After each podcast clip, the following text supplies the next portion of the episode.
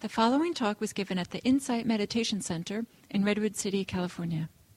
Please visit our website at audiodharma.org. So, this idea of being one's own teacher, like what, what are the occasions? Like, when do we seek a teacher? Maybe different uh, experiences that, uh, in which would encourage us to go see a teacher. And one of them is when we feel stuck. When we feel there's these obstacles, you know, things that are getting in the way of our practice, maybe our spiritual life, maybe our life in general. So, might be able, like an opportunity to explore what is getting in the way or what is hampering our finding some ease and freedom, or even just getting to the meditation cushion. So there's this um, analogy that's in quite a few different places in uh, the Buddhist uh, scriptures and the suttas that um, I appreciate very much. And it's like um, it describes that just like when it rains, there is the, riv, the, the, the raindrops, when they hit the ground, join together to form rivulets. I think that's a word. And rivulets join together to form creeks. And creeks get together to form rivers.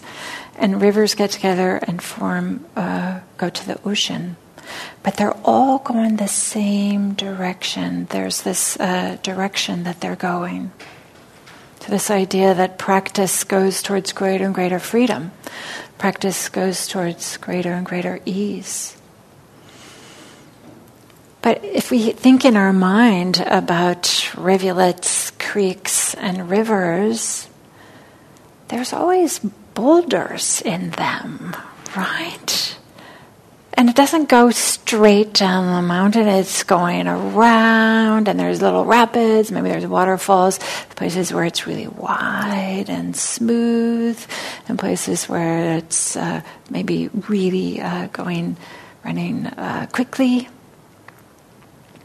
So, in the, our practice is the same way. There are obstacles. I'll use this word obstacles perfectly natural. It's just the way that it is. And just like how the river doesn't say, like, oh, there's a boulder going ahead and then goes around it. No, the river goes up and touches this boulder, right? And has contact with it, experiences it, and then goes around or over or under or whatever it does. Maybe there's a little eddy that gets created afterwards, whatever it might be. So there isn't an avoiding of them. And uh, we wouldn't recognize a river if it didn't have these different currents and these different uh, stones in them. So it's not a problem necessarily that there's these boulders there, that there's these river banks, that, I mean, of course there is. They do shape the path, though. They shape our path. If you think about it, right? Every time the river bends or curves, it's in response to some environmental thing that's there. And it's responding to that and going around or over or under, through, whatever it might be. Our path is exactly the same. Our spiritual path, our meditation path is exactly the same we may have this idea like everything would be fine if just there weren't these pesky obstacles in the way. There are always pesky obstacles. That is the path. The path is to be with them, to learn from them, to go around them if need be, if we're always waiting for it to become perfectly clear and free, we'll be waiting a very long time. So earlier we talked a little bit about um, suffering. It's just a part of the human experience, and a big part of the Buddhist teachings are just to be able to recognize suffering, recognize difficulties. And I talked about how often kind of the self critic was things like, oh, this shouldn't be happening. This idea that instead of asking what is what is happening, what, what would be helpful now, what leads to more suffering and what leads to more happiness, the self critic is really strong. There's a sense of, I can't do this. Or a sense of, I certainly can't do it now. I'll wait until the dog stops barking and the I get that new zafu that I saw on Amazon. It seemed really great. And then, you know, the, oh, I better eat first, and then I better have some tea, and then, oh, I better have some yoga, and like all these things, right? We often have oh, whatever our ideas are. So, just like how the raindrops find their way to the ocean, our practice will find its way to greater freedom and greater ease. And there will be boulders. That is the path. There's, it's not a mistake, it's not a problem, it's how it is. It's part of what it means to be a human, and it's part of what it means to be on a path, a spiritual path. And let's be honest, if I were to tell you, I can promise you a path that'll be easy peasy the whole time, just do these five things on you know this and it'll be a piece of cake, you wouldn't believe me anyway. Because there's some there's a part of us that knows that life is a mixture of things. So in some ways these boulders that are in the river of our path actually are doors for us to walk through. This isn't necessarily an easy thing to uh, be with or to practice with, but we learn a lot about ourselves. We learn a lot about suffering. We learn a lot about others. We learn a lot about the world. We gain capacities, we gain confidence when we work with obstacles. And that's a big part of what the spiritual path is about, all these things. But first is to identify well, what are the obstacles? What are, where, where do you get stuck in your practice? Or are there things that you are really holding on to and you're feeling like this probably isn't a good thing to hold on to it, but I, I'm doing it anyway. Or maybe there's, you notice you have some regular patterns or to you the challenges in your meditation or in your spiritual path more, more general. You find yourself that there's these, I'll use this expression, habits of mind, things that you find yourself just going over again and again and again and again and again and again. Month goes by, years go by, five years, ten years. Maybe you find yourself kind of stuck. So, the one of the important ways that we can um, sharpen our meditation practice and to be our own teacher is to understand these difficulties is to familiarize ourselves with them or just to acknowledge them too. Sometimes we're secretly wishing that if we ignore them, they'll go away. Sometimes that works, sometimes it doesn't. So we might have sluggishness, restlessness, obsessive thinking, these really strong desires. We might have some psychological issues that could use some attention, need a little bit of space or help or support. We might have a lot of emotions that need to be metabolized in some kind of way. We might have a lot of boredom, might have just a sense of complacency. Okay, I've been doing this for however long, I'm going to do it again. We might have some excessive striving, nibbana or bust. And this really, you know, tight effort, I'm going to sit here no matter what. And something else that can be interesting to look at is how much how much of a sense of a self is involved. That is, I have to do this, I should do this.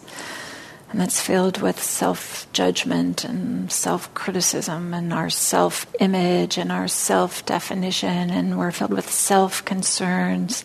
So, how much is it is all about we have this contracted sense of self, as opposed to maybe a little bit more relaxed, saying, Well, going to meditate and let's see what unfolds. As opposed to, I should do this and I want this to happen and it means something that this, whatever we wanted, didn't happen. So, all meditation practice is, if we're want to, um, for them to flower and blossom and to really support us in our life and support us in our endeavor to find more peace and freedom, does require as best we can, as best we can, a little bit of relaxing and softening this self preoccupation. I know this is easier said than done. When we're in a lot of pain, when we have a lot of confusion, of course we're concerned with ourselves. So it might require that we find ways in our life in which we can find some support so that we're not always um, so tightly trying to have this um, self self preservation.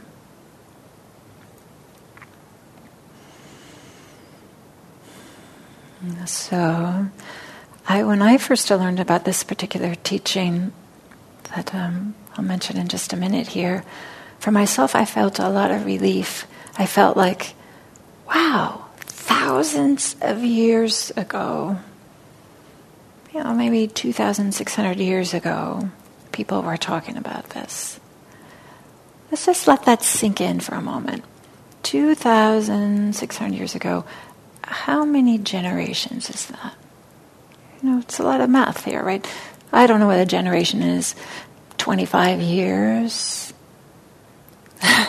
30? 30 years? Okay, so Bill knows. Right? So, okay, so three and a third generations per 100, and then we have 2,600. Just think how different your life is from your great grandparents. So, we're talking about not only the numbers of people, but people whose lives were so different than ours, and they had these same experiences. What are these experiences? The hindrances. Some of you are familiar with this, this idea of the hindrances. There's a reason why they're called the hindrances, of course, right? They obstruct, they get in the way, they encumber the mind. And so the, um, the Buddha says, without having, he's using, in this uh, particular particular uh, sutta saying, without having abandoned, I'm going to soften that language, without having found a way to work with these five obstructions, these five hindrances, these five encumbrances of the mind, these five states that weaken wisdom. It's impossible that a practitioner with their weakened wisdom might know their own good might know the good of others and might know the good of both self and others. So, not only do the hindrances perhaps get in the way of our meditation practice, but they skew our view, they skew our perspective, the way that we view things, including not being able to see our own good, our own wisdom, the positive qualities of ourselves, and the qualities of others. So, what are these five hindrances? Here's a way that I like to um, categorize them.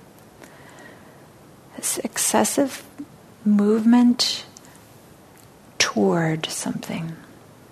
This movement, uh, let's see, that there's a pulling towards something. I want more. I need more. Give me more. I need this for to be a good person. I need this to be comfortable. I need this because fill in the blank.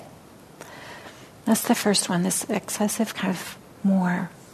We call that one desire, sensory desire. It's not, I don't, I'll say as a little aside, not all desire is bad. This is one that's getting in the way of us, that's hindering us just being present. We're feeling this pull. The other is, um, the opposite is the movement away. I don't want this make this go away. It's the same thing as desire, it's just a flip of it, right? That I desire something else, not this.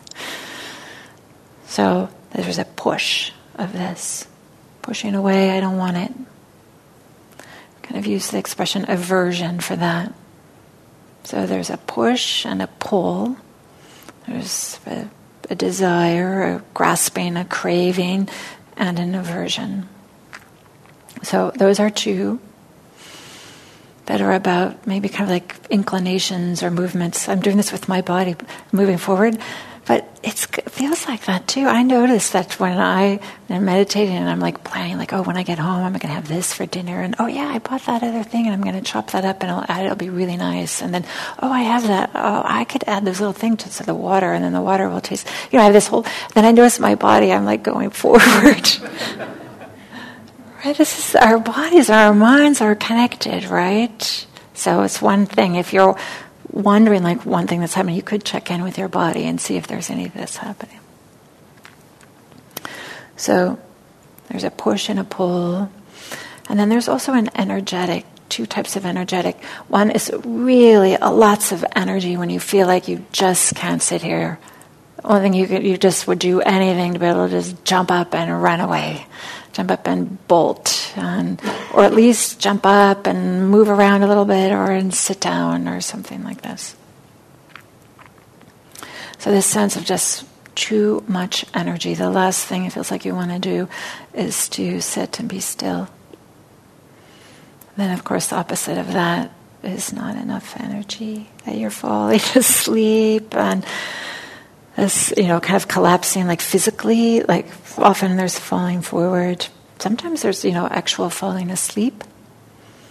So there can be that physical sense of this, like of not enough energy, but there can also be the mental um, equivalent, I'll say, and that is this dullness in the mind, where it kind of feels like you're in jello or foggy, or can't quite connect with the breath or whatever it is that's your thing you want to work with.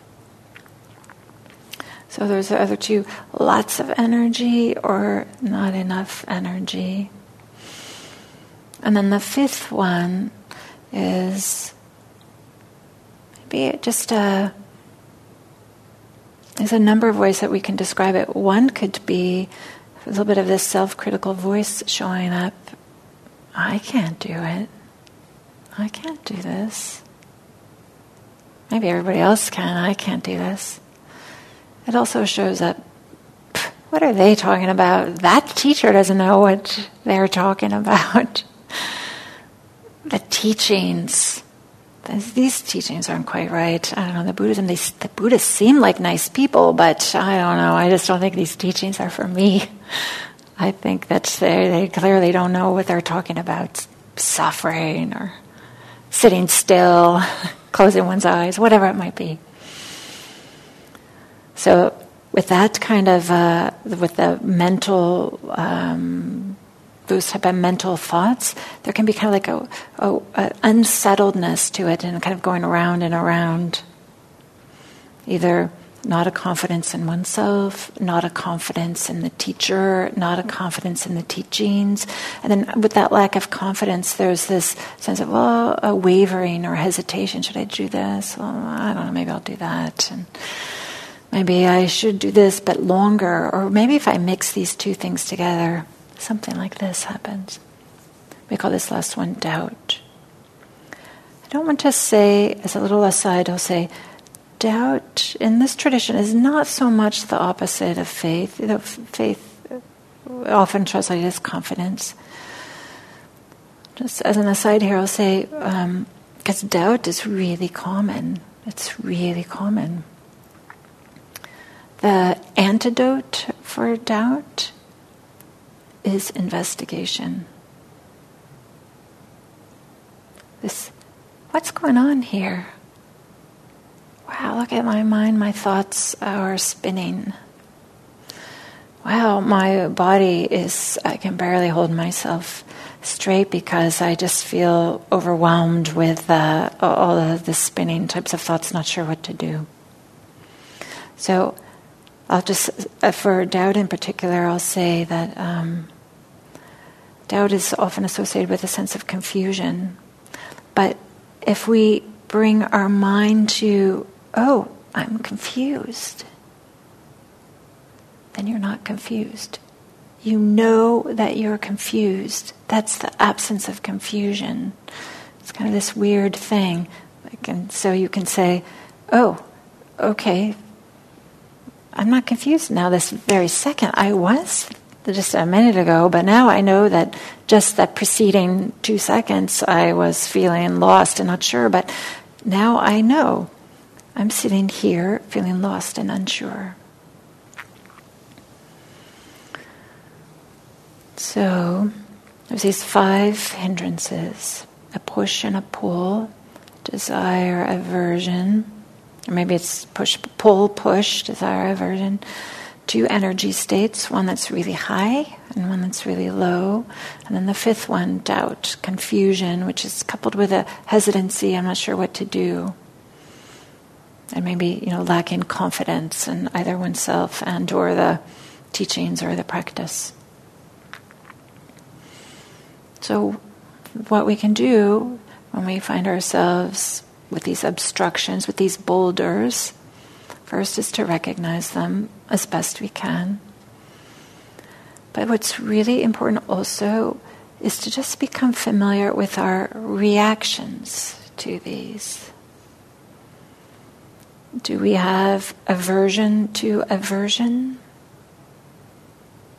Are we wishing that this boulder weren't here and trying to push it away? In some ways, right? That's like adding gasoline onto the fire. It's just feeding the fuel of uh, aversion.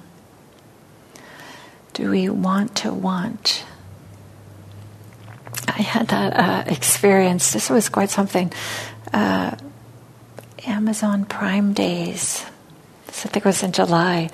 And I thought, like, okay, I'm sure there's something I want. I want to want something that's on sale. So went on Amazon. I'm like, oh no, no, no. Like, there's got to be something. But you know, just that I wanted that little zing of like wanting something and then go capturing it and getting it. So I found something and I'm like, okay, I got maybe, and I just put it in my cart. I didn't buy it, but somehow, somehow, just putting it in my cart felt like it was something. But you know, like uh, sometimes we, I don't know what that's about exactly. Actually, there's a lot of neuroscientists who do uh, work on this and who discover that that just it's the it's a lot of the idea of getting, the expectation of getting is often more pleasurable than the actual getting. I measure measure that in all kinds of different ways. So. So get to familiar with it. What are our reactions uh, to things that we that these hindrances that we're experiencing, the self critical voice showing up, are we trying to push it away? Are we um, just kind of collapsing around it? Like, oh, maybe there's doubt, I can't do this, and the, our energy drops out, and maybe we feel some dullness as, as a way to kind of um, protect us from the experiences.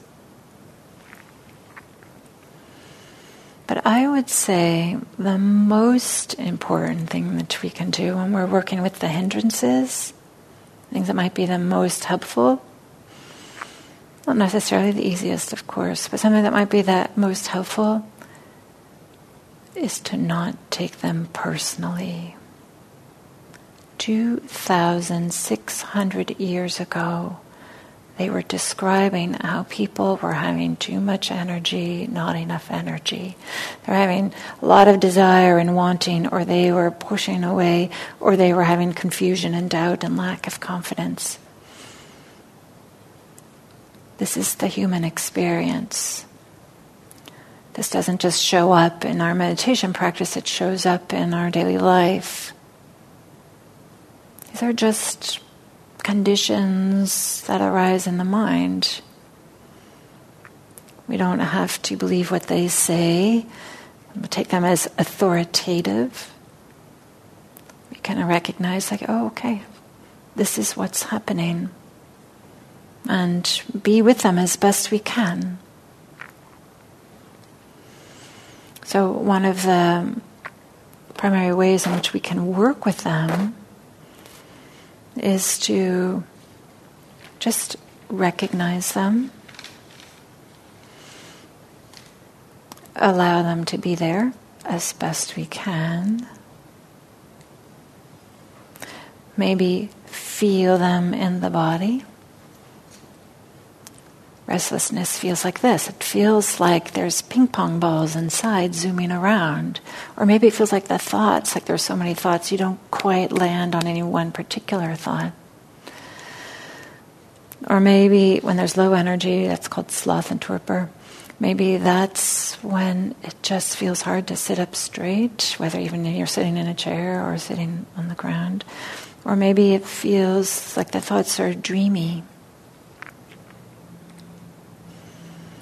And then, as best we can, can we tease apart that which is our experience, energy zooming around the body, from what our reaction is to that? What is it that, how do we respond to what's happening? Are we, it's a self critical voice showing up and we're creating a big story like I, knew I couldn't meditate and I shouldn't have even sat down here, or I don't know, whatever the story might be that we have. So here's some ways to work with these five hindrances desire, aversion, restlessness, sloth and torpor, and doubt. One way to work with them, recognize them, allow them to be there as best we can. So, as best we can to put down the wrestling match, to put down the fighting we are with them. Feel them in the body. Often, feeling them in the body kind of grounds us here into the present moment and um, takes some of that energy away from the mental events that are happening, the stories that we're telling ourselves. And then the last one is to tease apart the stories we're telling ourselves from the actual experience. You may recognize this as R A F T, raft. This is a way that we can find our way on this, going down this creek or river. Uh, hopefully, we can, not hopefully, this is a way in which we can find our way, keep on going instead of being stuck So, if you have this dedication, if you have this wish, if you have this commitment to work with your meditation practice, to work with your spiritual practice, what this means, what this means, any commitment to work with meditation or to work with a spiritual practice means working with the hindrances. They're the same, they go together. We don't get to just sit down and bliss out and experience peace and happiness. Instead, it's, it is the path. It is the path.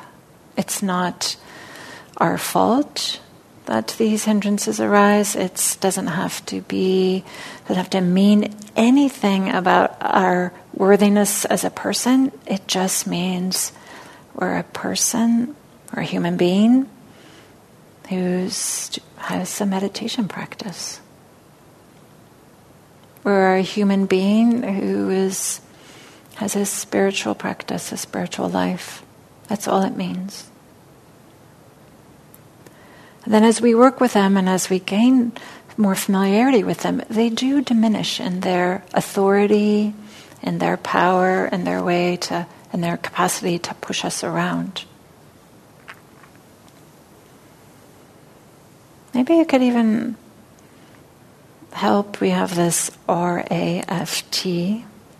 Maybe you could even have this idea of okay, what can I learn here? What is there to what is there something to to be gained from this? If I were to be a student of this situation, what what would I learn? What's what's being taught here? Okay, so I'll also go through this list one more time for those of you who aren't familiar with it. The five hindrances. So the the traditional classical language is desire, but more like sensory desire, this idea of uh, pleasurable experiences. Not just all desire, sensory desire in particular, that which is getting in the way. Sensory desire or aversion, restlessness, or, or we call sloth and torpor, this really low energy, and the fifth one, doubt. So now, with that, it's a little introduction. Let's explore these a little bit. So, maybe um, because I've been talking for a little bit, let's just we'll just stand up for a minute or two, and then I'll do a guided meditation with us. But before we do that, let's stand up.